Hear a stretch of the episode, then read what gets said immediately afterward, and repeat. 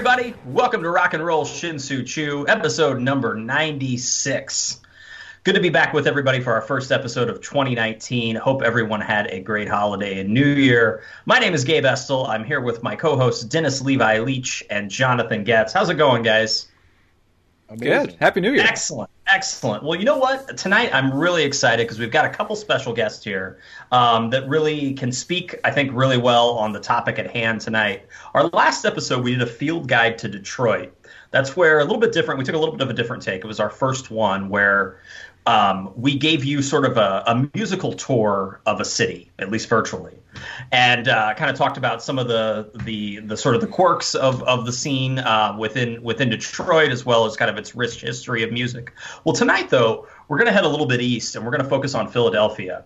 Um, I think a city that uh, has a very, very rich musical history, uh, but often maybe kind of gets overlooked a little bit by sort of cities like like Detroit and San Francisco and and even Chicago for that matter. But really, just a, uh, a, a an important place in American music. So I'm here with my special guest tonight. We've got Craig Rosen, Philly native. How are you, Craig? I'm doing well. Thanks for having me tonight. Oh, we're so glad you're here, definitely. And we've also got uh, Philadelphia native uh, and uh, artist uh, Perry Shao. How are you, Perry? Good, good. Thanks for having me. Oh, yeah, thanks for being here. We're excited. Um, so I want to go ahead and um, kind of start off on talking a little bit about um, some of your experiences with Philadelphia music. Um, I know that both of Craig, you grew up in Philly, but then you give us a little bit of background. You headed to college in Colorado, but then um, ended up in Chicago. Then, right? I, uh, uh, short, uh, yeah, kind of a short version. I grew okay. up. I grew up in Philly. I got my bachelor's in Philly, so I lived there. Okay. I was um, about 22, and then I went away to Boston, moved back to Philly for a year or so, and then to Colorado. Um, so I've been been back and forth, but really in Philly, Philly through the um, 70s, 80s, and maybe very early 90s um, was that was my scene. Cool. And then and then Perry, what about you, man? Yeah, I mean, I've been here my whole life. I am not going anywhere anytime soon. But uh, right. yeah, that's a good place. Um, my uh, my wife is Philly suburbs, so um, not necessarily uh, can't always you know speak to the music scene there. And she came to she came to the Chicago when she was 17 to go to school and has been here ever since. But she grew up um, like Chadds Ford area, like Delaware, oh, okay. right around there. So yeah, so my yeah, I've I've I've, I've visited the city uh, a few times as well and really really enjoyed it. Um, particularly Johnny Brenda's. I went there one time. You guys are probably familiar with that place. Um, yeah, yeah. I got to see um, the war on drugs there on New Year's Eve about it was about probably it was a little while, maybe like seven, eight years ago, probably. Um, yeah, a, a, little while back. Um, they were they were they were they hadn't quite necessarily exploded in popularity like they have over recent years. It was uh, right around the probably like the Slave Ambient album. I think maybe had just come out or was right or, right around there. But uh, yeah, it was a cool venue. I loved it. It was really intimate and uh, really, really, really cool. But um, so let's let's talk a little bit about um, you know your experiences growing up. Um, so Craig, you want to tell us maybe about your first show in Philly? What was the venue? What was that like? Um, and then we'll talk about some of the kind of the more famous uh, Philly venues as well, and, and and Live Aid too. So, what was what was your your your first show that you recollect? Yeah, my first big rock concert was Queen in 1978, the jazz tour at the uh, at the uh, Spectrum. I don't know if you know folk, but I saw Harry Chapin with my family a few weeks yeah. before that, which was okay. but when you think of a concert, it was Queen in 70, 78, I guess. Oh damn! Peak. Of, I mean, the, the peak of their powers too. Really, you know. Yeah. Yep, yeah. that was that was um you know bicycle race fat don't stop me now and hadn't quite hit the game yet so hadn't hadn't had their number ones they were hungry it was great it was amazing I bet Jesus uh, wow, wow, and that was at the at the Spectrum as well, which is demolished now, right? Yeah. Okay. Yeah. The um, it was you know that was like here in Chicago, like Allstate Arena, and then when the United Center was built. But in Philly, they were built in the same complex. So for a right. few years, you had that and the new one, First Union, whatever they're called now, Wells Fargo Center, and then they finally got rid of it. The and the base the baseball stadium's right there too, right? Yes, yeah, so is the so is the football. Okay. Oh, okay. Right. So, all, the, so the yeah. Eagles and Phillies used to be at at the vet together, and then um, they built separate stadiums for each of them right across the parking lot from each other, which is then and that's on the spot I think where JFK Stadium was. Um, and then the so there's three three stadiums in that complex now. Okay. All right. And the Flyers and the Sixers share a joint. Exactly. Then, right. Okay. Okay. Cool. Cool. Um, well, Perry, what about you, man? What's uh, what were some of your earliest Philly music memories? Uh, well, I went to a couple like bigger concerts when I was in, I guess like sixth grade, but they were in like Camden because that's where. Oh, okay, in Jersey, venue, yeah. You know, a bigger venue that we would have uh, shows for like Philly. Uh, everybody from Philly would have to go there. Mm-hmm. Um, and then the first concert I ever went to, my dad took me to see Ringo Starr uh, and his All Star Band, but that was in Delaware. So oh, like, okay. I guess my first couple concerts, and then I saw Hall and Oates when I was really young, but that was in Atlantic City. So I, all my Philly concerts were not in Philly. But then, um, probably around seventh or eighth grade, I started going to like local shows and seeing like local bands play at a bowling alley or you know wherever. You know, with local shows, people would put them on wherever you could possibly play music, pretty much. Right, right. Yeah, a uh, lot of it's at a bowling alley. Very cool. So yeah, yeah, absolutely. Uh, anything that can, can, become a venue, you know, absolutely. Um, so so Craig, then taking us in, you, you know, Queen was your first show in '78. Obviously, uh, sounds fantastic at the height of, at certainly as I mentioned at the height of their powers. Took us into the '80s, right? And then, so what are some of the shows you saw early '80s? Um, huge bands in Philly. Gen- uh, Genesis was all was always huge. Um, you know, there was this, I was thinking about that. There was this at going to the Spectrum, especially for the between that and JFK, just a series of like Genesis and Van Halen and George Thorogood, which was who was amazing. I'll never forget that at huge at huge venues. Um, Billy Squier. I mean, it was like nice you know, it, it, was just a time period, and there was uh, Bowie, of course. Uh, I'm gonna say, of course, but uh, Bowie, a real uh, Philly favorite. So um, it was like this kind of like cycle that you would go, like for my friends and I. I don't know over maybe three, four months, at least once, if not uh, twice a month, maybe three, for these big stadium shows. In the uh, this is sort of my high school days, so this is like 80 through 84, 85. Uh, so you kind of saw a transitioning Genesis, right? Going to three members, kind of right, sort of Duke, kind of the, the um, Abacab, right around there. Or? I think, yeah, I think Abac, I think Abacab was my first, and then they, um, I saw them at the Spectrum a few times, and then they played. I think they played the Vet. It was either Vet or JFK, but I think. Oh damn, think big show. And uh, yeah, and that was uh, a oh story actually. When they were in town for that, I was working at a sporting goods store in Philly, and Mike Rutherford came nice. in to to get something, and um, back then, credit cards, you know, you swipe them, you had carbon. Yeah. So I stole uh, the copy of the credit card with his signature, and I now have it with my Duke album. So uh, nice. That's, awesome. That's great. Did, were you guys able to fit him in? If, if I remember correctly, Mike Rutherford's like six eight or something, isn't he? Like really tall. I mean, I don't remember. I don't remember what he got, but some some dude was like, "Craig, oh my god!" Just, and so I'm like, "Cool, I'll take care of him." And then I just slid the uh, slid the carbon copy right in my uh, right in my pocket, and now it's at home. So it, I don't know. Awesome. Go, I don't think it'll get anything on eBay, but you never know. Yeah, right. that's awesome. Yeah, tall guy, man. Too. Like yeah. I said, he could have he could have played for the Sixers. Um, but uh, yeah, good stuff, man. And then so so eighty four right wraps around like that's that's sort of you're into high school right around there, right? I'm um, high school. Yeah, I graduated high school in eighty four. Okay. And uh, eighty five we get to well, eighty five we start seeing Rush and other. Ba- I mean, just keeps going.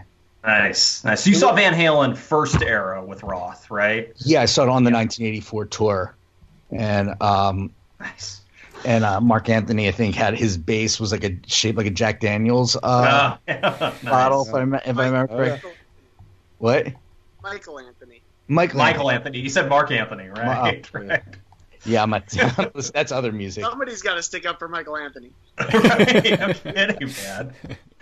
he, got, he got Wolfganged. Well, no, anyway. that was it was like a golden period for arena and stadium rock. Oh yeah. Yeah. you know, it was it was like they were fighting back. You know, the punk, uh, you know, punks came and they sort of not mocked arena rock, but it, they kind of pushed it away. And then arena rock, the Who were doing one of their farewell tours. Yeah. Uh, and then they're playing. I think the Clash opened for the. For you saw the, him with the. I remember you told me that before. You saw him yeah. with the Clash open. That was in like '82 ish, right yeah. around there. And wow. so you know, and Bo and Bowie is now you know he's got his Let's Dance album uh, out when I'm in high school. So that is it's this great period of of kind of refinding stadium rock. Um, mm-hmm. Boston is re- releasing one of their comeback albums uh, around then. So um, it was kind of like, okay, you guys, you guys kicked us when we were down Arena Rock, and now we're taking over again. Um, Jethro Tull was still was the Kinks were still touring. Um, so these were God, these were great times. Kind of, kind of a, um, if I remember correctly, sort of a renaissance period for the, or, or sort of a rejuvenated period for the Kinks in the mid '80s. Like they got popular again. They, if I remember correctly. Yeah, yeah the um, let's. I'm sorry, I'm hogging up the conversation here. So, no, no, no. That's why um, we have you on. They they had um, you know, the uh, come dancing, uh, right. rejuvenated them. And um, one of the t- one of the times I saw them, um, Tommy Shaw of Styx, he had just, you know, he had just left them, and uh-huh. he he was the opening act, but every song he did was a Styx song. Sure. So it was like watching, it, you know, I mean, for not the Dennis DeYoung songs, thankfully. Um, so you know, these are like tours where you're like you're getting the opening act, and you're like, yeah, this hour, this could go on for two hours, as opposed to like, let's you know, get rid of yeah. them. So it was great stuff. Great Tommy time. Shaw opening for the Kinks. Interesting. I don't know yeah. if they were on the same, maybe they were on the same label. I don't know. I don't know if you guys have seen Tommy Shaw lately. He looks like one of the Real Housewives of Orange County with a goatee. I don't know if you've seen him lately. no. He's like I mean, like mildly attractive, right? But like, like he looks like looks good in a ball gown. Yeah, absolutely. No, I, I mean that he's he's a good looking man, but like it just if you see him, you're like, whoa, like he looks like like your sort of tan Orange County mom. You know, it's it's it's just when we get done with this episode, just like you know Google image Tommy Shaw 2018, and you'll you'll see what I mean. But anyway, still got long flowing hair. I don't know. But well, well, shit, man. Let's just go right to 1985 then, because that's uh, right about where you left off. One of the biggest, con- the pretty much the biggest concert of the decade comes to Philadelphia. Um, I didn't research the backstory enough to see why they chose Philly over New York. Did anybody get to look at that, or, or over LA or any other location? I mean, it's cool that they they selected Philly, but I, I do you know the the story behind it? I was just like, does anyone else? I was just re- I was just reading about it too. Um, basically, uh, Geldof at Shea Stadium, and they were having they were having uh, problems. They were having problems getting that. I don't know if they, it had to do with MLB, and you know that's right near LaGuardia Airport, so that's yeah. that's good. And then when they couldn't get that, they tried the Met. They tried. Um, I think the Meadowlands was built. It said mm-hmm. North Jersey, so it must have been the Meadowlands. Um, and the NFL was giving them giving them problems. So now the choices were L.A., but that wasn't going to sync up well with England and Philly, which Bob Geldof had no context of, like the roots of like Chubby Checker and American Bandstand and Frankie Avalon, or Philly as the birthplace of America. And they were just like, they're giving it to us for free, and it's the largest stadium on the East Coast. It's over 100,000 people, the old, old uh, JFK. And so he so he said, you know, eventually, okay. But um, the room we had always heard in a positive way that oh, it's because it was the largest stadium on the East Coast. But then um, there was a documentary um, and an interview with Bob Geldof, and he was like, "I didn't know anything about fucking Philly." oh, sorry. Just uh, you can cuss, yes. Yeah. but that so that ended up being why free free always helps sway the vote. Yeah, God. I, I also heard he didn't want or know about the Hooters, and they were the opener. Mm-hmm. And there was like some, I don't know if it was controversy, but there was like a whole thing about that because he was like, who are these guys, whatever. And they were like, no, they're in Philly. Like, this is going to be a big deal, I think. So they opened the whole thing. Yeah, the Philly promoter, Larry, I'm not sure if it's Magid or Magid, um, he pushed for it. And then, um, I, I mean, this is all over the internet, but the irony is, you know, he was like, I don't know these guys. And there was um, an interview on Rolling Stone where he's like, I don't know who the hell these guys are. And then about 25 years later, he opened for the Hooters in Germany. Wow.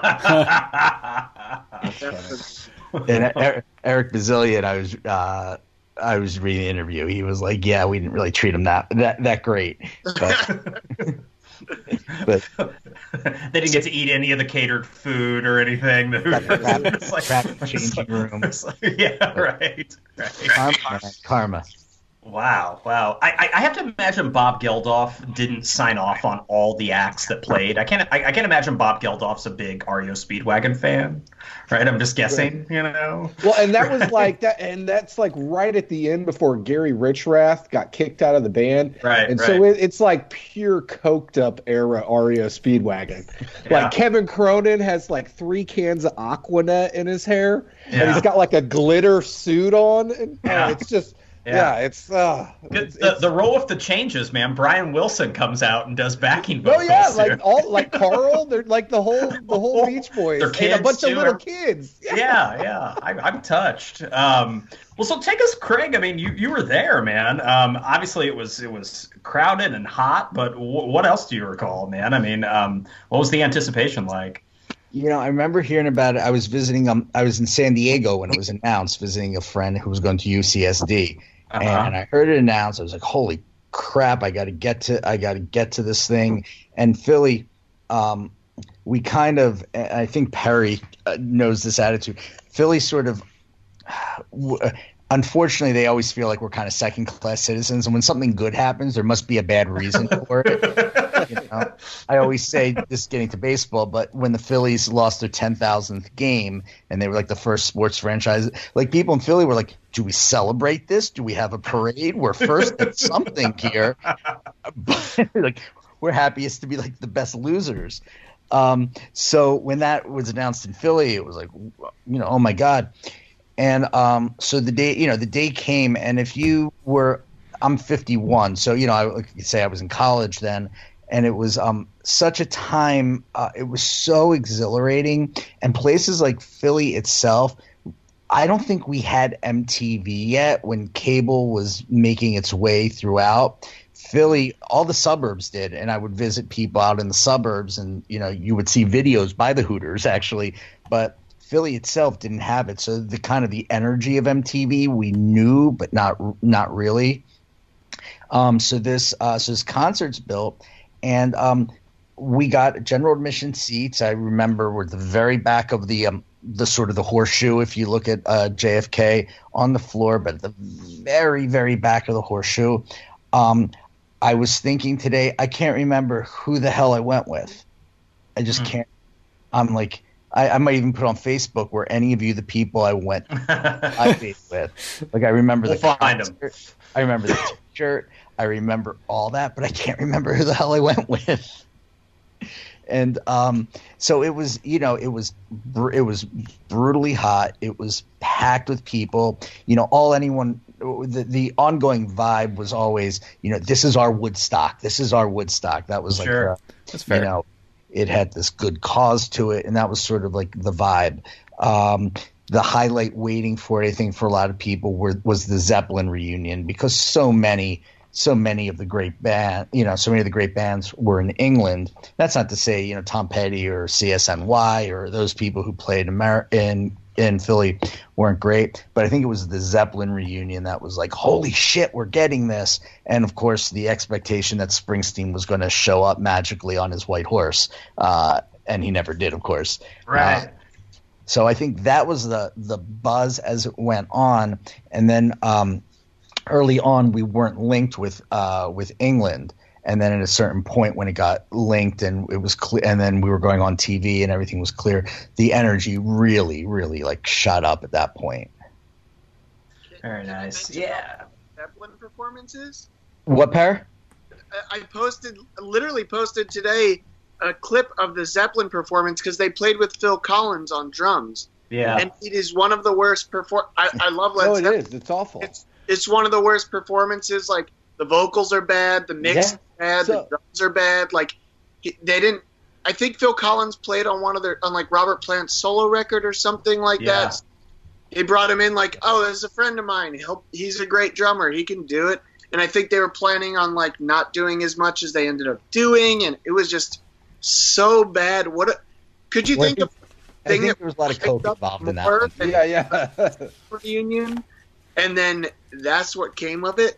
Like, well, yeah, and it's a lot easier now to go back and watch the footage on it because you know, in hindsight, you can tell. Yeah, there was a lot of coke involved, and then I mentioned before we started recording I'm a union stagehand now. So to me, watching these videos of the performances, it's like a logistical nightmare. To me, oh. it's like each band is getting like two or three songs, and then they're having to transition to new sound guys to new bands. And so, like a lot of the videos, the sound seems like it was awful. What did, yeah. in, in your experience? How was the sound the day of the show?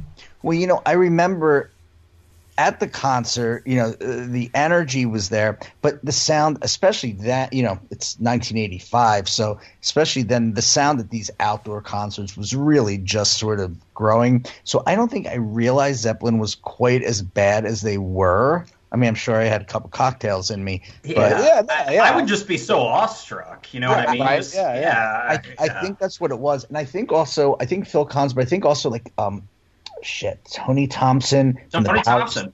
But I think played with Howard, him too. Yeah, it was a double drummer thing. Yeah, yep, yep. they went Allman Brothers style that day. Yeah, and um, so I I don't think I realized that it was so bad because I was so like I can't believe what I'm witnessing kind of, right. oh, yeah. kind of thing. Um, but then you know when they released the Live Aid 25th anniversary video, the the Zeppelin wouldn't allow their set on there. They just with like, good reason. They they put out something else afterwards, and the proceeds went to the uh, went to the famine relief. They were like, but art we can't art thing. But of course, the magic of YouTube, you can see almost anything. Right. Like, yeah. I, I also well, recommend if you guys haven't watched it. Um, sorry, Levi. The uh, there's a ba- there's an interview that Alan Hunter from MTV conducts uh, after their performance, and like Plant and Page just hate each other at that oh, point. Yeah. Um, like Page is is just wasted, and Plant is just you know he's talking up his new album. You know, oh, yeah, yeah. It's like a big yeah. log. Yeah, yeah, right. Yeah, he's just he's just going on and on, and just Page is just gr- just just just glaring at him. Oh like, yeah, yeah, just, yeah. It's great. Like if you ruined the band, right? Yeah. yeah, yeah. They hate each other. So, what I was gonna say was uh, the real winner of the whole thing, in my mind, is Patti LaBelle's management team, because somehow Patti LaBelle got put on after Zeppelin, Phil Collins, Eric Clapton, CSNY, Duran Duran, like they all threw, these... they threw a Philly artist to bone there. Yeah, you know. Yeah, and well, it, so, yeah. Well, like Philly wants Patti LaBelle to be like our version of Aretha. She's kind of like the poor man's Aretha. Oh, look right. at Harry's like not buying it or no? Dude, she's she's amazing though, and I think that um, she won't get the credit, and that's fine. But also, that's like we really hold on to her, like yeah, you know. Oh, I love Patti LaBelle, but I, I just think it's amazing that her management got her that slot in the show. Yeah. The billing the billing sequence is interesting. Yeah. yeah. Well, and yeah. somebody would get like you know, eight minutes for their set, and then I watched like something that was on Showtime or something where they do these like short stories with reenactments and all this stuff. And I think like Boomtown Rats had like 18 minutes, right. but like Status Quo or somebody had like six minute, you know, whatever it was, and obviously Geldof took more time. But I mean, that's how the whole show probably was. Like you could only see Queen for what you said. I mean, I think they played for 20 minutes or something. Yeah, I think they I think they're 20 minutes. what is that? 20 for each. I think it was supposed to be that, but you look at the um, at the set list. I mean, they of course did that great medley of, of all songs. They play "Hammer to Fall," the whole song, but everything else. I do remember when they came on uh, though. But um, then other bands you see do like two songs, three songs.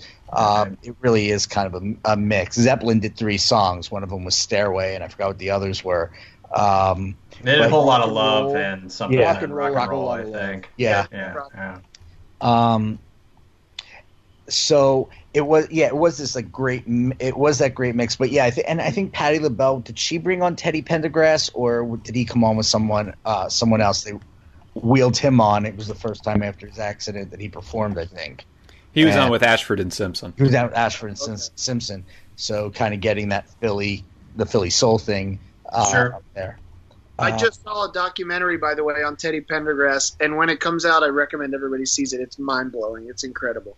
Nice. Cool. He's he's a very important Philly musician to me. Absolutely. Yeah. Yeah. Absolutely. Yeah. I I I, uh, I, spun about three of his records, three or four of his records in preparation, like his debut up until like his early '80s stuff, and yeah, well, absolutely agree. Originally with like Harold Melvin and the Blue Notes, was it? Or yeah. Who well, was he with? Yeah, Harold Melvin and the Blue Notes. So they were the Blue Notes, and he was the lead singer. He was singing all the hits, and Harold Melvin told the management, or or maybe um, Gamble and Huff, like hey, we all talked about it. We want to call the band Harold Melvin in the Blue Notes. He came back. They all found out. They're like, so everybody thought that the voice you heard was Harold Melvin, but it was Teddy ah. So ah. he on his own and was like, oh, I'll, I'll be fine. And obviously he was, and nobody knows any Harold Melvin songs up. Sure. Sure. Well, let's transition to that because I, I, I could talk about Live Aid all, all day, um, but uh, we could have a whole episode on that. But um, the sound of Philadelphia is um, is is relatively new to me. Like, granted, I know I, I know obviously I know Patti LaBelle and Teddy Pendergrass and um, a few of the people, but um, I heard um, a, like a, a, few years ago, like I put on the Delfonics uh, "La La Means I Love You," um, you know, and I, I, hadn't really explored it much. I knew I knew the songs were in the movie Jackie Brown. I don't know if you remember the like in the yeah, but you know, I just for me like I just kind of I didn't have anything against it. I just kind of wrote that stuff off. You know, when I was younger, it just it just didn't appeal to me. And then I heard um, "La La Means I Love You," uh, you know, a few years ago, and it just knocked me out. I mean, it is so well done. Um, it's so well produced. Um, and it's you know it, like just the fact that Philly had like sort of its own version of Motown, but it was funkier. It was um, you know kind of kind of sexier as well. You know, I mm-hmm. I was kind of thinking like if I could characterize it like Motown was like getting to first base like the, the, the sound of Philadelphia was going all the way. All that's, right, so that's, that's sealed deal music. Yeah, absolutely, absolutely. Um, so yeah, I, I, I, don't know how how how um, how much you guys listen to that stuff, um, and I know that it's it's steeped in, in in Philly's musical history, but I just think it's it's just really cool that um, just Philly had such an important piece of the '70s there. You know, um, it, it's it's it's just neat. It's great tunes. Well, it was, and it was so um like Sigma Sound Studios right. was so influential. I mean, Bowie records the Young Americans album there. Oh, okay. Spring Springsteen meets Bowie while Bowie is recording Young American Young Americans, and uh, and and uh, takes a bus down to Philly to, to meet him there. Um, and then that doesn't include things like Stevie Wonder came in to perform things like that. But Perry, oh, do you know more about like the history of of of of, of Sigma Sound and Philly International? I mean, not like not the more of the history necessarily, just stories I've heard of. Every musician came through there and wanted a piece of it, and uh, you know, obviously Hall and Oates. Like I saw John Oates a couple months ago, and he performed. Oh, nice. Like we used to go down the street and record. This is like, and and I, meanwhile, I went to a show at the Troc, which is another venue I grew up going to in Philly, and yeah. recently I was there and I parked my car and I look and there's like a, one of those plaques. It's like Sigma Sound, and I'm looking around. I'm like, wait, where was it again? And I and I had to look it up on my phone because it's just a blacked out window covered in graffiti. It's nothing now. It's like oh, so wow. wow. something that that produced. I mean, even just to say David Bowie, which wasn't even from Philly, but like the fact that it got that far. It, I mean, it's crazy. And yeah. ev- everybody, you know, all the Philly yeah, band, was all in, like Motown. You know, it was in house. Everything was sure. Yeah, but they had they had um the band. It's an acronym. Like they had a, some dudes that that played with them that like basically served as the backing band for a lot of those. Acts. MFSB. Yeah, MFSB. That's oh, it. Right. Yeah, yeah. Yeah. Mother, father, sixty, sister, brother. Yeah, they did. They did the Soul Train theme as well. Uh, MS, MFSB did. Yeah, yeah. But um, yeah, um, Ahead, in in my in my searching, I'm a record digger as well. So in my searching for 45s, anytime I come across Philly International or TSOP, you the know, sound of Philadelphia, like I, if I'm even if I've never heard of them, I know they're going to be bangers. I usually just buy them because it's yeah. like, you know what I mean. And they uh they just like Gabe reiter I want to reiterate, they were so well produced a lot of those Absolutely. records, man. Those guys don't get you know a lot of credit where where they should. And yeah. um you know, if I was doing like a soul a soul song Mount Rushmore, like if you don't know me by now by Harold Melvin and the Blue Notes would probably be on it. Yeah. Ugh. I mean so that, and and then they get the I'm going to say credit, although some will say blame, for really originating disco. Yeah. Trammps mm-hmm. Disco Inferno. And I remember that. I remember my sister and Perry's sister, and my sister's eight, you know, them coming home and she's eight years older than me. Oh, your mom. Jesus Christ. I'm sorry, Perry. I remember Michelle and Beth, you know, coming home singing, you know, singing that and uh, going at the time they were then starting to go to discos uh, quite literally. But I mean, that's like the the you know the the pinnacle of of you know it's just dirty and raunchy and um, mm-hmm. like Philly.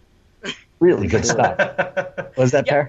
I said just like Philly, dirty and raunchy and gritty, of course. It's appropriate. You guys know the place more better than I, far better than I do. But it, it always reminded me of a city that kind of had one foot in the Midwest and one foot in the Northeast. Is that kind of uh, a little bit, no, or sort of? No, we hate you now. Okay, all right, never mind. All right, never mind. All right. no, that would be Pittsburgh. okay, guys. Jeez, all right.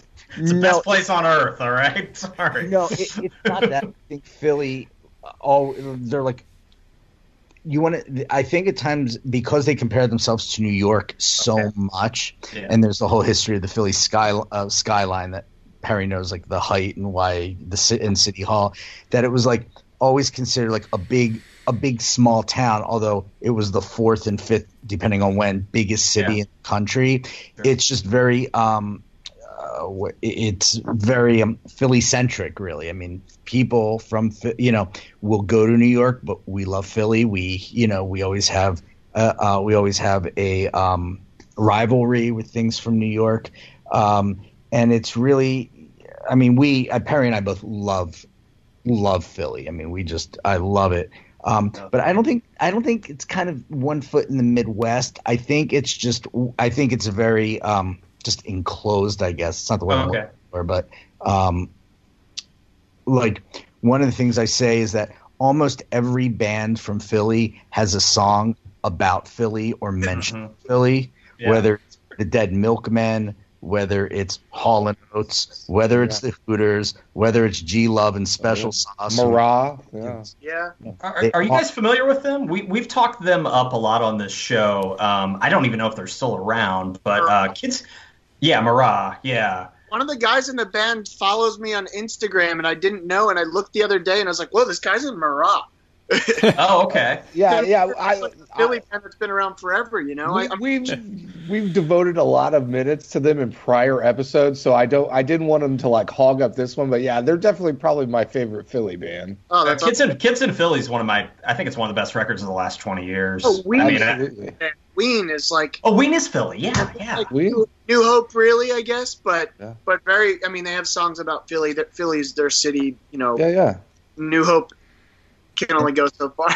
Right, right. and then you know you got the root you know then you get the Roots, roots. Will yeah. Smith and Boyz II Men. They all have Philly songs and Philly references. Yeah. Um, it's great you know. So that I mean that's sort of like the Philly pride. And sometimes they're a little tongue in cheeky but they're there. Absolutely. Yeah. Um, yeah, there's there's a lot of a lot of uh, a lot of local pride. It's it's great to see another guy that if I could just hop back to the sound of Philadelphia that is yeah. new to me, but um, I, obviously he's he's an old act. I, I, really liked Billy Paul. I don't know if you guys have have oh, heard much of his. Me stuff. and Mrs. Um, Jones. Yeah. yeah, right, that one. But he was you know kind of politically conscious. Um, just he was he was sort of the Marvin Gayish. Yeah, yeah, he had that that vibe to him, yeah. um, and uh, really smart lyrics, you know. So I highly recommend any of Billy Paul's '70s stuff, um, starting with Ebony Woman on. It's it's all it's all just just solid gold, man. I think I think Lou Rawls also uh, records yeah. there. He's got mm-hmm. that, that. Yeah. And then, even though they're not from there, I think they're from Ohio. Uh, the O'Jays were on um, Philadelphia International. Oh yeah, uh, yeah. So Love they're commonly associated with Philly, even though they're they're technically, I think, an Ohio band. Or yeah, at least that's where it started. Uh, I want to. I got to look this up. I don't know if the Stylistics, but there's like a Philly band who didn't record, but they didn't actually record in Philly. I can't remember which band it was, but that was kind of confusing. I just found out they weren't recording the stuff in Philly, but it came because it came out on a different label or something. I don't know. Oh, okay. Yeah, Stylistics are great too. I, I love mean, Yeah, their debut album is is is fantastic. There's another one too. Um, they didn't quite get as much attention as Delfonics or, or Stylistics or Patti LaBelle, of course, but um, Blue Magic is really good too. Oh, I, don't know if you guys have ever. Yeah. Um, yeah, they their their album from '74 is is really tight. Um, it's it's definitely the quintessential sound of Philadelphia. So yeah, check out check out Blue Magic if you haven't heard them. Really good stuff. Yeah, I mean, so, there's so many lost bands too. I mean, like between you know even punk, but there's like all these hard rock bands that came out of Philly that didn't quite get as far as they probably could have, but were opening for you know huge bands and stuff. Okay. And, uh, Bang is from Philly. Okay, yeah, I've heard Bang. They, they were co- considered the American, you know, our version or uh, our answer to Black Sabbath, but they hmm. didn't get much further than I think three records. Yeah, but yeah. Records are amazing, and you know they started playing shows again, and then there's a band called Thunder and Roses that like nobody uh-huh. knows about, I guess, but Nirvana. There's like a random Nirvana live cover of one of their songs that you could find, which is crazy. But there's just so many Philly bands that kind of went under the radar still, even with the internet that nobody seems to know about. And mm-hmm. I mean, it's just such a big city compared to. I think people don't think about how big it actually is, mm-hmm.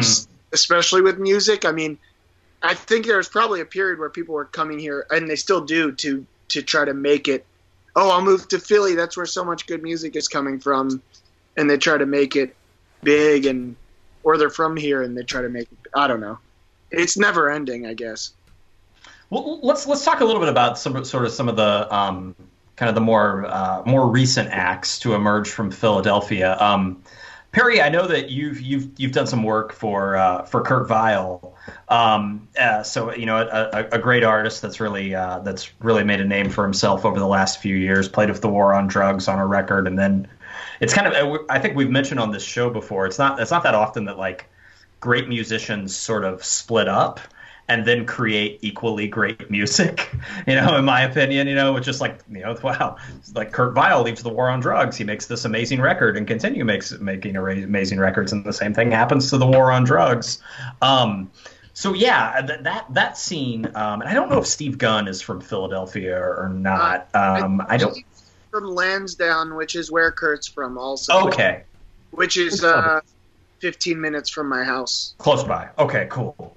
Um, yeah, he's great as well. Uh, I really like. And Levi, you, I know you're you're keen on him too. Steve Gunn as well. Yeah. Well, I had actually. Um, I had ne- I had never heard of the guy, and I was at a uh, a Goodwill here in, in Illinois and stumbled upon um, one of his records. Uh, I'm trying to think. What was it called? Way Out yeah. Uh, yeah. Yeah. Right. It's got the kind of like a trash heap kind of on yeah, the cover. Yeah, of yeah. It, it's like a trash yeah, heap. And so yeah, I I you know bought it blindly and ended up really liking it. So yeah. All really good guitar work among like all three of those acts too. You know, I know Steve Gunn has played with Kurt Vile, and it's kind of a circle of musicians. Well, Perry, tell us. I mean, um, like anybody that, that that maybe we don't know about that that that you're really keen on lately um, that you've heard that that maybe not as recognized as some of those names that we just mentioned? Uh who's local or uh, in so, the area? so many ba- because i play music too so all my friends every single one of my friends is in a band you sure. know. I'm in multiple bands and they're we play with i mean i i wouldn't even know where to start honestly.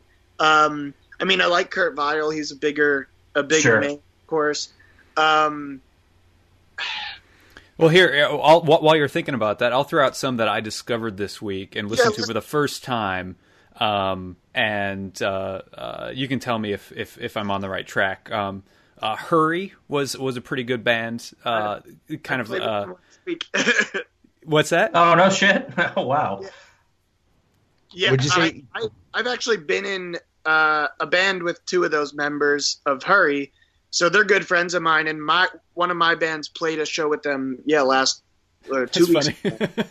no, yeah. I really enjoyed listening to him this week. That's, That's yeah, awesome. yeah, yeah. Um, uh, T.J. Kong and the uh, Atomic Bomb. Uh, mm-hmm. I enjoyed uh, their new record. It's kind of like uh, the, the romp Americana rockabilly sort of thing. Um, and Japanese Breakfast, uh, which is okay. kind of some indie pop. Um, uh, Michelle Zauner, I think is how you say your name. Uh, so yeah, those were just a few that I stumbled upon this week. Yeah, uh, to explain how uh, I guess incestuous the Philly music scene is. Uh, okay. said I was in a band with two members of Hurry, and then you mentioned TJ Kong. My band in high school used to play with his old band, and then uh, Japanese Breakfast. Uh, Michelle used to be in a band with my old band's drummer. Like everybody in Philly knows it's crazy. That's funny. That's funny. Right. And you know, and you mentioned how like so much music comes out of there. And while listening to some of these records this this uh, these past couple weeks, it made me.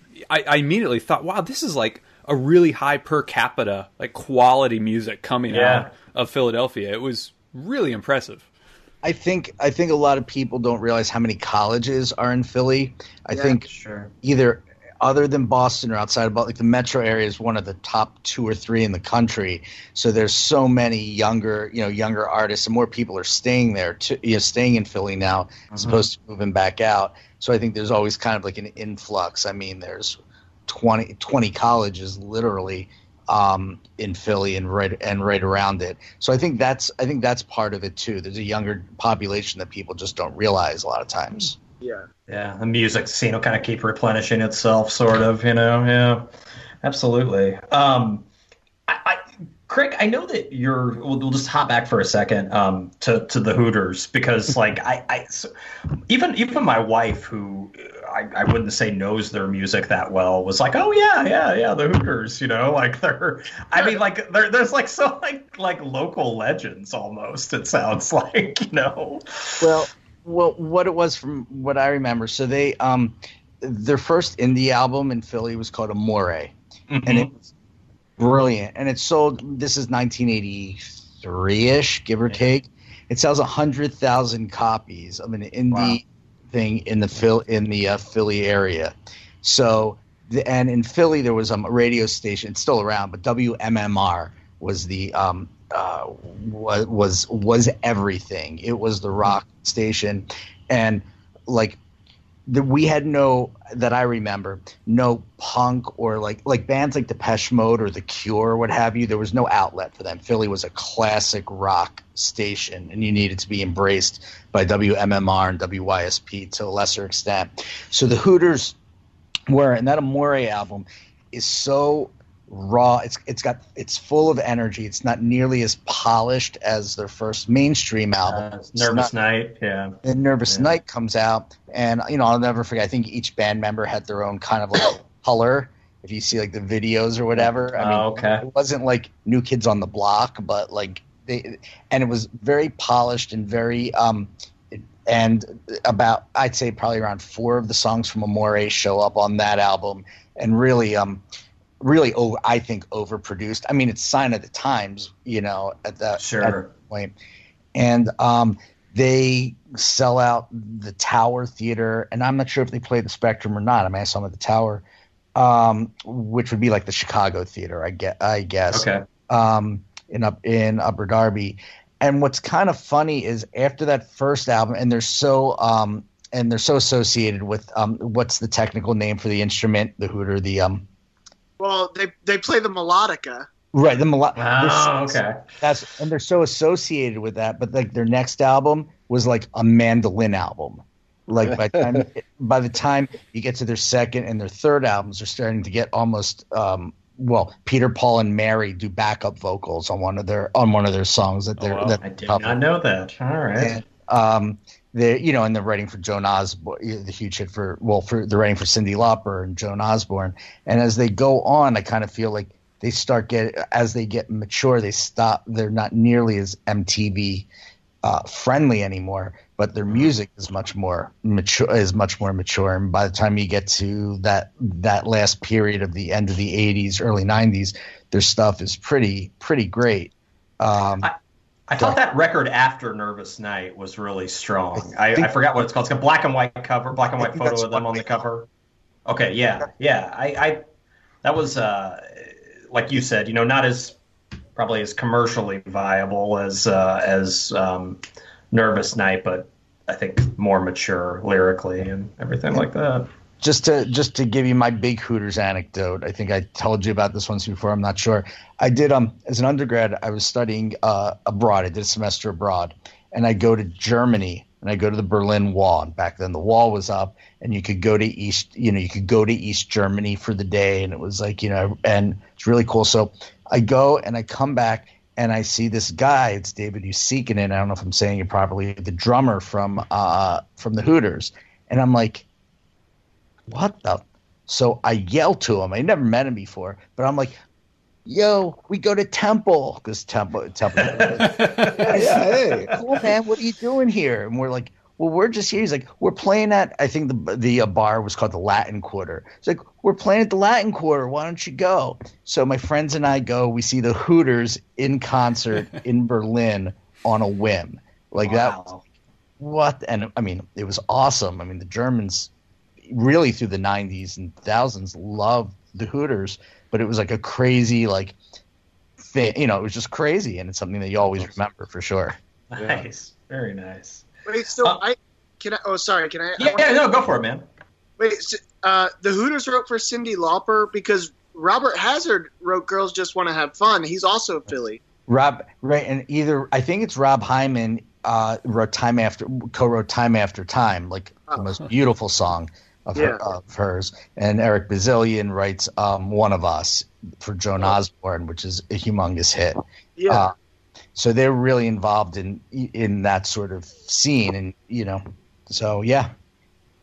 And, and Rob is it Rob Chertoff or Ron Chertoff, the the producer for the Hooters, was the producer for the Rick for Rick Chertoff. Rick, Rick Chertoff. Chertoff. Okay. Okay. Yeah. It's producer for those guys. It, it, the Hooters and you were right. It was Hyman. Hyman co-wrote "Time After Time." I never knew that. Oh, yeah. Wow. The, the, Hooters to me is almost like synth ska. You know what I mean? Because it's got like a jig to it. You know, like it's it's. But it, at the same time, it's it's definitely a product. At least "Nervous Night" is definitely a product of the '80s. Um, you know, the production value is um, enjoyable but dated. Um, so yeah, it's it, it, it's just an interesting sound, you know, and one that um, you know, like even like REM kind of had elements of that, but like they were doing it in a much less polished way, you know. Um, I don't know. It's it, it it's it's it's really this. They occupy a really unique corner of the '80s. I think the Hooters do. And that's why I say if you can get the if you can um, and it's easy enough these days to hear like some of those songs in the first uh, iteration on yeah. Amore. On Amore, yeah. One sounds like a bar band, and one sounds like uh, like a synth wannabe Duran Duranish band, and, sure. um, and and it's like it's so extreme. Some of the songs, um, but yeah, they were they they were a huge. Even now, I think Perry. I think they're playing down the shore in some bars again around Philly. I mean, they still play. Yeah, I mean, uh, Eric Bazilian produced one of my friend's records. Like, nice. um, Sweet. But yeah, like all you zombies, the different two different versions of that, it's like light years. Yeah. Really. Yeah. It's weird to hear the original when you know the one that's been played on the radio forever. Yeah. Um, so yeah, the, yeah, the Hooters do they they I, I, think that we thought they might be end up being bigger than they were, but they sure. they certainly captured like a moment in time. Absolutely. One one guy I'd like to mention who who we haven't yet, who I, I have to you guys know more than me how how closely associated he gets with Philly, but I know he's from there, and I, I don't know if musically he cut his teeth there. I assume he did. Is Todd Rundgren is, mm-hmm. is from Philly as well? He's from Upper Darby. Okay, okay, yeah. Um, he he's deserves a mention because um, you know I uh, he's one of those guys as well. Like for me, you know, I, uh, I, I gravitated towards classic rock in high school, but you know he he wasn't really on my radar. Um, and uh, he's great. Um, I don't know if you guys are fans or not, um, but yeah, I he, he seems like he should be mentioned among the important Philly acts as well. Um, I don't I don't know how. Like I said, you know, if he if, if he's more closely associated with another area, but um, that's you know he would he would be on my my Philly Mount route Mount Rushmore. I, have really I've really appreciated his music over the last few years, particularly you know everything in Utopia as well. So yeah, I think we I, I think when like you put together at least in my head like Philly Philly band Philly bands and Philly artists from that era, he he comes to mind as a Philly guy. Um, like I say, I think Hall and Oates is sort of the pinnacle of of Philly at that point, and then. Well, he produced the Hall and Oates record too, I believe. I think he did War Babies. I think so. You listen oh, to okay. It, we can we can curse. You said right, like yeah, yeah, absolutely. War Babies. It's really fucking weird for a Hall and Oates record, and it yeah. towards the end. And the first time I heard it, I think I thought like, "Whoa, this is crazy." I wonder if Todd Rundgren had anything to do with it because and, and he, of course, he does. Like, yeah. well, no, I yeah, mean, it, it takes a really unique individual to produce that record. Right. Uh, straight up by Badfinger, bad Out of Hell by right. Meatloaf. Shit, he did Dark Side of the Moon. New York right? Dolls. He he did that New York Dolls self-titled record. He's a talented fucker, man. I yeah. mean, uh, yeah. and a guy that obviously like music fans know him, but like I don't think necessarily the casual FM classic rock dude knows. I don't. him I want to well, beg you know all day. That's right. all everybody. Yeah, knows. I mean, people don't know him beyond those hit singles, and uh, he's great, man. Um, yeah, abs- absolutely. The the first couple Hall and Oates records before he intervened they kind of sound like like Seals and Croft or Loggins and Messina or oh. something think, like that, uh, you know? Uh, yeah, and I, I, like Seals and Croft and Loggins and Messina. Nothing wrong with that, all right? I, so I think I, top, maybe. I think Abandoned Luncheonette is one of the greatest. I think that's considered by many. Do you know you don't have that pair? Or no, you don't like it. I said, "Oh my god, no! It's amazing. It's, it's an amazing album." Yeah. yeah, that's, that's the one the from one like seventy three or so. no, no, uh, it's got Rich Girl, right? It's got she's got she's gone. Oh, oh she's gone. Yeah. And yeah. La, is Sarah it Las Vegas turnaround? I think. What? Sarah Smile on the fourth record. I don't know. She look the silver it, cover with both of their faces on. That's yeah, what, I think you're right. Rich Girl's the one on that one, right? No, no, no, no. There's there's one album cover where they're wearing a lot of makeup and they look that, like the New York Dolls. That was done by the same guy who created Ziggy Stardust. Really? No, Really? Oh. Yeah, the same guy who created the Ziggy Stardust like persona and makeup and all that was the guy who did that because it's the unique thing. It was it was one of the first like chrome foil album covers. Yeah, yeah. that record's incredible. Camellia's on that.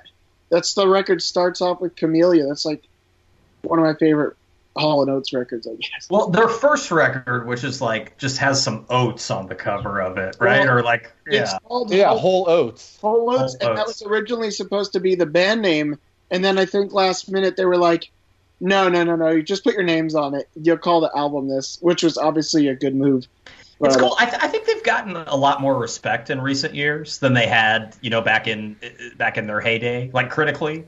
You know, I think I, I feel like I, have always liked them, but I mean, I, yeah. I, feel like they've they've people they've gotten their due in recent years, which they deserved. I think. Well, they didn't do themselves any favor with all their goofy ass videos. God bless them. I love Hall and Oates, but right. If Sign you look back, times. the "She's Gone" video is great. If you guys have if anybody who's listening out there, if you've never seen the "She's Gone" video, it's it's priceless. You know, well, I th- I think that they have this this part before like Maneater and and I can't go for that. Right? They're more kind of bl- Philly blues soul mm-hmm. stuff, which was uh, which is like what we're talking about. Sarah Smile. Then the MTV '80s come along and things are glossy and they become. I don't know if it's still true, but they had the most number one songs by a duo in history. Um, oh yeah, I think they, they still probably hold that. Yeah. I mean, it's like boom, boom, boom, boom, boom, and then like at Live Aid, they brought in some. I think the Temptations or um, David Ruffin. Ruffin. Yeah, yeah, to really try to you know there they are at their peak of their popularity, trying to you know sell sell these to people, and then uh, time went on, and then they kind of fell, not fell, but sort of that popularity went away. And then you hear some of those songs like Man Eater and whatever played acoustically or the way they do it now when they're not so like um, synthy. and they're amazing. They're amazing songs when you hear mm-hmm. them that way. Yeah. Um, and then, do you guys watch live, live from Daryl's house? I've seen oh, a few yeah. episodes. Yeah, yeah, yeah. It's a blast. I mean, it's a blast. Yeah. And my my wife's like, that's a guy who that's a guy who like can drink shots. She's like, I, would party with him. Yeah, yeah, absolutely. Yeah, yeah. no, yeah. I, we have a soft spot for them, right? Oh, I mean, yeah. they're one of my all-time favorites. I've seen them. Uh, you know, like I said, it was one of my first concerts I ever saw. But um, I saw them on July 4th. They played at the Parkway for free. It was like torrential downpours, and I was like, "I'm not leaving. I'm staying." I stayed for the whole thing. But um, the thing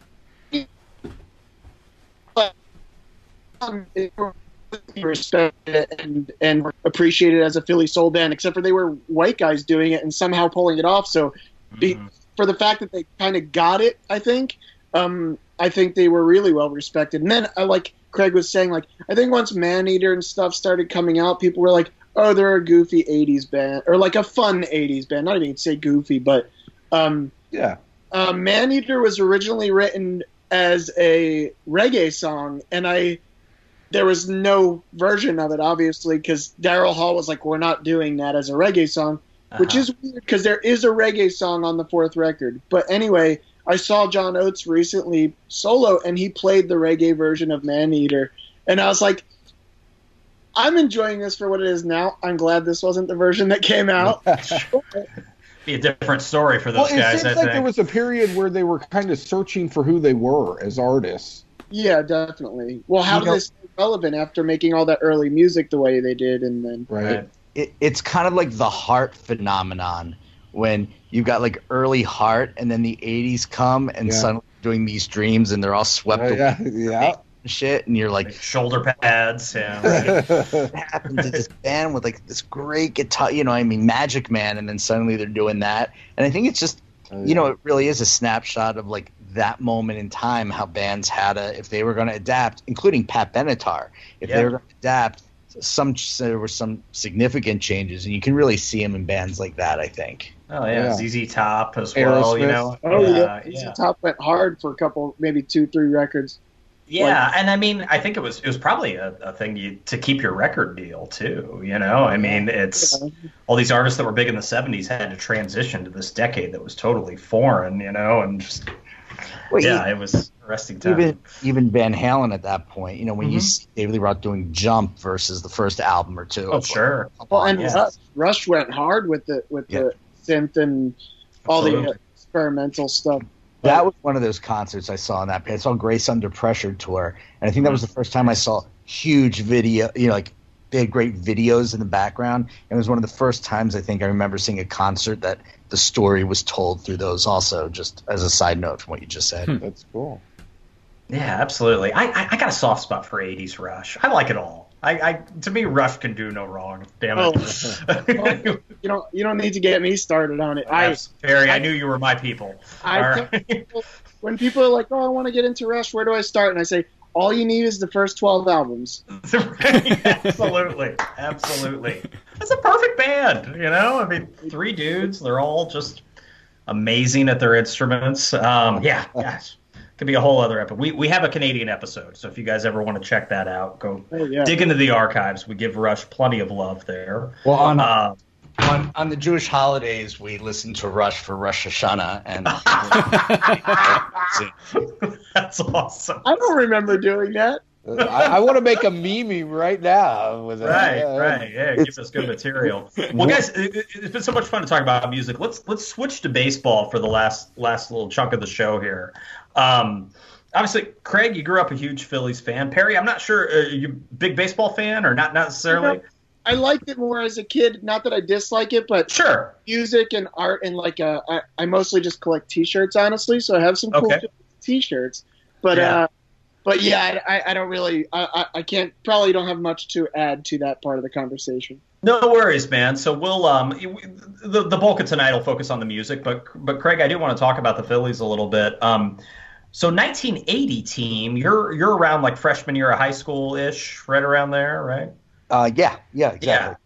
To me, it's always been weird to see Pete Rose in a Phillies uniform because I know his time there was relatively brief, right? Maybe two seasons. Seventy nine to eighty three. Right. Oh, okay, more than I thought. So, okay, so there are two World Series in his little in his tenure there. One win, yeah. one loss. So he brought he a lot. Difference. He was a difference maker. Yeah. Yeah. Yeah. Okay. One of my favorite cards of all time is the 1980 Topps Pete Rose because it's just literally there. It's like no neck or nothing. It's literally just like his head side profile with those with the killer like '80s hard batting helmet. Yeah, yeah. And, uh, he looks like the guy off the Big League Chew package. like, that had to be the inspiration for that character, I would think. So, and then they, they played the Royals in '80, right? They beat the yeah. Royals in '80. Yeah. Okay, so wow, yeah, God, good teams. George Brett then would have been on the Royals at the time. Uh, probably Mookie Wilson. I could be wrong, but yep. uh, yeah. So what? So you, any any recollect any memories of the '80s team of the 1980 team? Excuse me. Oh God, yeah. I mean, the, the parade went right past my high school. I mean, everything about it. What? Just to give context for that period in Philly, sure. is that like from 1974 to like 1984 is a golden age in Philly sports. It's probably the first one the um, Flyers win their two cups and then go to the finals a couple other times. The Sixers, you know, 77, they lose to Portland. Oh, yeah. 80, 82, 83, they've got uh, they're in the finals against the Lakers. They win one. Um, and the Eagles finally reached the Super Bowl. They'd been so they'd been so horrible. The Jaworski, Vermeil, Harold Carmichael team. So it's this golden age. And then the Phillies, um, kind of like the Eagles of the 90s, 76, 77, 78 they go to the uh, they go to the championship and they lose to the they lose to the Dodgers. Um, it was in that time though that Burt Hooton got booed off the uh, where he got freaked out by the Phillies fans. You guys know that? Oh yeah. So 78. So, and I was at that game. That was awesome. Then wow. the Phillies are like, okay, we need one more guy. So they bring Pete Rose over. It's 79, and they don't, it's the first time in four years or three years they don't win the title. That was the We Are Family uh, Pirates year. Okay. So 80, everything, everything clicks. And I mean, you've got this team of, of, of Bowa, Luzinski, Schmidt, of course, Manny Trillo, um, and then Rose is added to the uh, chunk, and then you've got Carlton, of course, as the as the ace. Got the MVP and the Cy Young that year, you know. Yeah, yeah. just just just incredible. So that team was probably, and you know, the Phillies just historically are the oldest. I mean, we're proud the oldest single name franchise in sports. I think they originated in 1883, and they've been mm-hmm. the Phillies the whole time. They futzed with some other things. So in all that time, the first World Series they win is 1980. I mean, it was like they had never won a series until right. 19. So the city was just. I mean, we are bonkers for uh, for for that team. Um, the World Series, um, that final game. I don't know if you remember. There was um, there's a pop up to uh, uh, there was a pop up that Bob Boone was our catcher, and he bobbles, and then mm-hmm. uh, Pete Rose swoops in and he catches it before it goes down. I mean, and I mean Bob Boone. We hate him for having to give us Aaron Boone. Listen to him on like ESPN.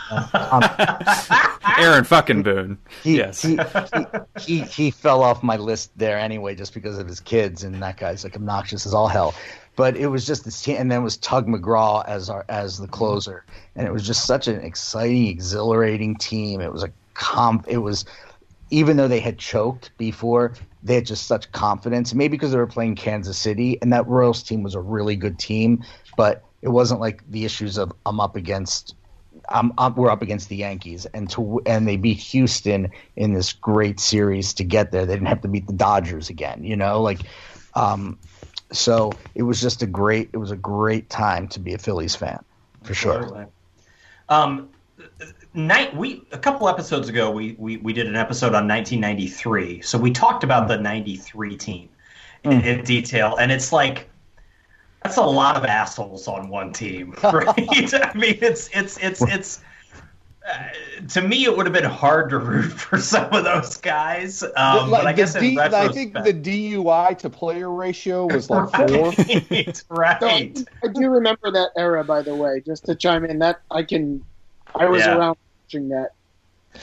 My wife went to one of those games, uh, the '93 World Series. Uh, maybe might have might have gone to a couple of them. What was it? Was it?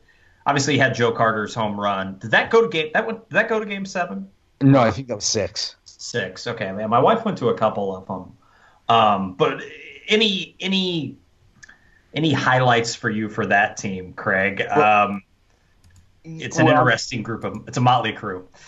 And that was and kind of like the Flyers mascot, Gritty. The, they he would have been the per as and we love the Phanatic. We haven't even gotten into the Phanatic, but um, that that team, Harry Kalas, the you know our old announce our announcer who passed away, that was his favorite team because they were the hardest partying, hardest. I mean, when you got Lenny Dykstra you know, as as your premier player, and Darren Daulton, whose wife is the Hooters model at the time, is your, is the team leader. Yeah, oh, yeah, Darren and Daulton. And then you got and you got uh, and you got Kruk. I mean, and Mitch Williams. Yeah, it was it was, and they came. I mean, they came out of nowhere. I mean, the Phillies had been so bad for a long time at that point, and then they were bad right after for a long time. But that it is year, remarkable how many time how many years they finished more than 20 games out of first place oh, you, when you especially when you look at the 30s and 40s and you get the whiz kids and, and the great collapse in 64 i think it is um, they're just a, a, I mean my father used to say that the Philadelphia A's, he was like, were much more popular, and then they got run out to go to Kansas to uh, KC, and he's like, and then we were stuck with the Phillies who couldn't win anything. But that '93 team was like lightning in a bottle, and it was so funny. Like when they didn't win it, everyone, I mean, people were throwing stuff at Mitch Williams' house. I mean, he was getting food. It was dangerous for him to leave the house. It really, it really was. But it was almost like they, they shouldn't win it. You know, they, they, it was like it was you know it was like Charlie Brown about to kick that football, and they got so close, and they just didn't. I mean, it was a drunken Charlie Brown. Um, right. They were. It's right. They were really beloved, and then this year, I think they, I think um, they celebrated the 10th anniversary of in Philly of the World oh, Series, the 08 team, yeah, and then whatever it was the 15th or 25th anniversary, I guess, of the of the '93 team, and the 93 team didn't get the love that they were that they were expecting as far as it turned out. Maybe because everyone was is still in touch with the 08 team. But it was um it was it was a team that was so much fun to watch. It was a bunch of guys that you knew liked each other. And if they didn't you knew fights in the dressing room were like they were hardcore fights and it was just throwback it was a time that sure. you know yeah we don't you know, I guess it reminded Philly maybe of the Broad Street Bullies days too, where you know we're just gonna break yeah. the mold, and it was just a, a, lightning in a bottle. And it was a great. Dykstra certainly fits that bill.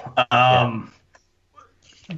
You know, I, well, yeah. I, at the time, ahead. I just knew Darren Daulton as the asshole that literally I think was in every pack of baseball cards I bought from like 1985 to like 1992. I swear to God, like some packs would be like two Dutch. Darren Daultons. I'd be like, fuck. yeah, he literally, I swear, he was in almost every pack of cards I bought as a kid. Was was Dale Murphy on that team, Craig? No, I think he was already gone. That was he was already gone. Okay. Yeah.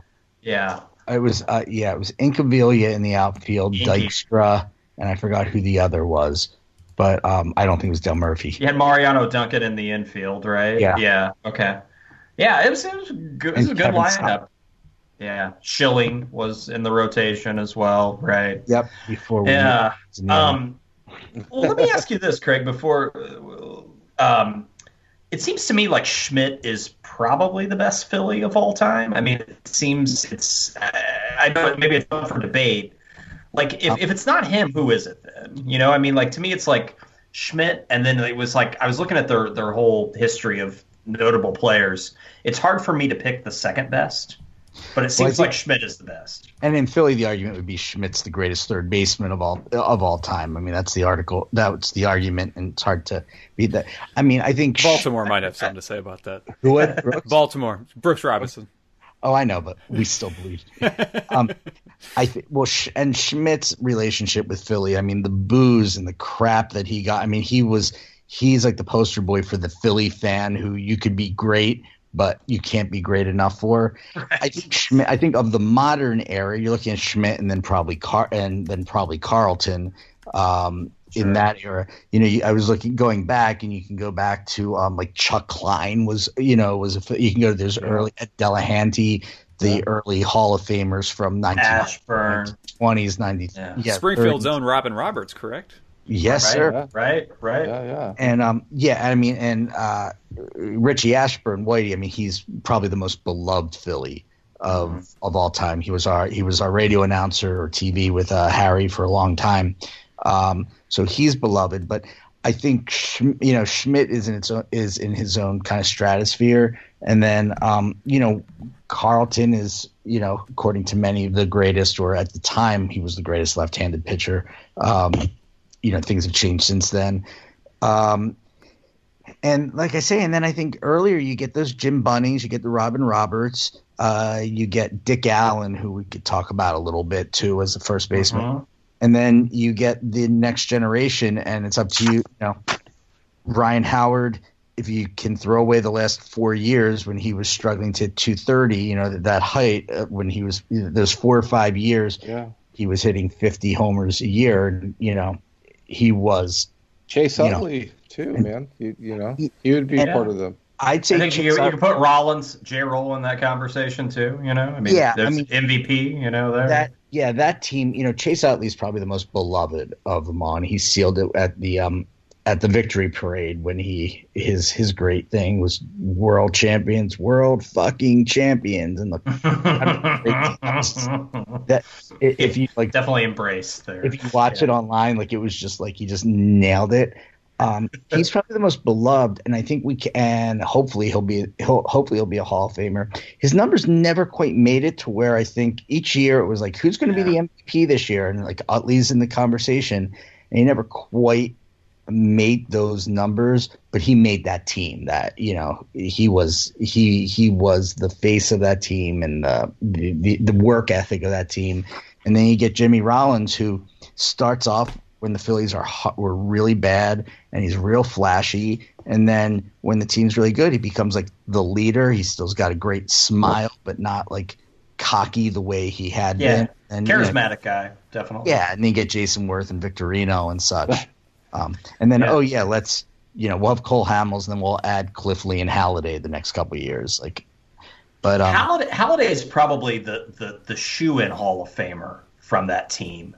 You know, I, I, would say the other guys are kind of on the bubble. You know that well, you just mentioned. Well, I would say Halladay, Halladay, yeah, but he'll probably go. I, I, guess he'll go in in a Blue Jays hat. I'm not. Uh, I'm not yeah. sure. Yeah. Um, I mean, he did. He had the perfect game in the no hitter with the Phils.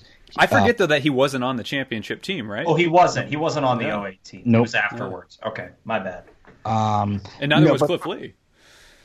Right, Cliff Lee was the next year when they lost to the uh, when they lost to the Yankees um, I mean, we include him as part of that era, but that uh, that team, you know, I think, I mean, I think J. Roll winning an MVP as a shortstop, you know, probably uh, probably deserves. Um, Ryan Howard again. It depends on what you what you remember of it and the numbers you look at and what um, how much of his career you care about. He almost hit 60 home runs his first full season in the big leagues. Yes, he was rookie. Know, I mean, and he hit like three. He hit over 300 that year too, and then I don't know. Eventually, he just couldn't hit a breaking ball from a left-hander for his life. Yeah, he's a strikeout strikeout king. You know, I mean, the shift. Yeah. Big guy like that. Big guy like that's going to strike out. You know. Yeah. He's, he's, swinging for the fences every pitch. You know.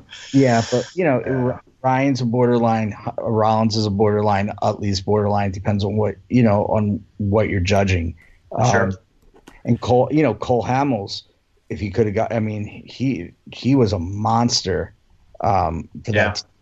I, I can't imagine a team because they what for four or five years they won the division, two world two trips to the World Series. I can't imagine them not getting anyone in the hall from those teams. Sure. I mean, that would be, you know.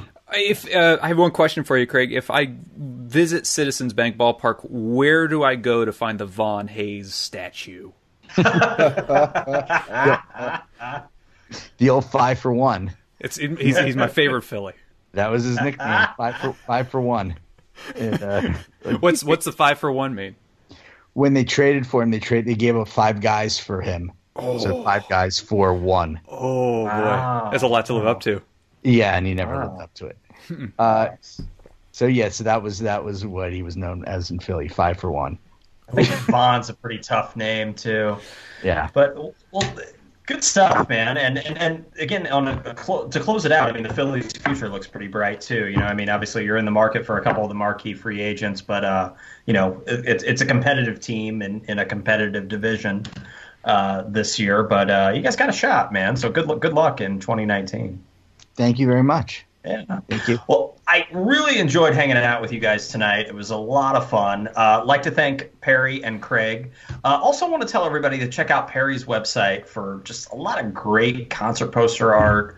Um, go to perryshall.com. So P Perry and then Shall S H A L L dot com. Anything you got coming up, Perry, that you want to you want to kind of plug here, man? Or um, uh, yeah, uh, I well, it's not coming up, but I did. I just did shirts for Gilbert Gottfried, so go see oh, him. nice, nice, uh, awesome. Uh, I designed his first and only shirt that he's ever had. Uh, I saw him last night, actually, so that's kind of why I'm thinking of it. Oh, but sweet. sweet. Does he talk like that in real life, or is that like an act? Um, it's you know, it's like a character, so it's exaggerated. Okay. But Yeah, yeah, yeah. he has a little bit of it when, for the most part. But um, Okay, but yeah, he's super sweet. Uh, that's awesome. Other than that, yeah, I mean, I I'm DJing. I DJ sometimes. I play shows with my bands, and you follow me on social media, and I tell you everything I'm doing that you don't need to care about, but maybe No. you will. Well, check out perryshall.com, um, and you can get all the, the info you need there, and we'll we'll certainly uh, we'll certainly uh, post all those links as well.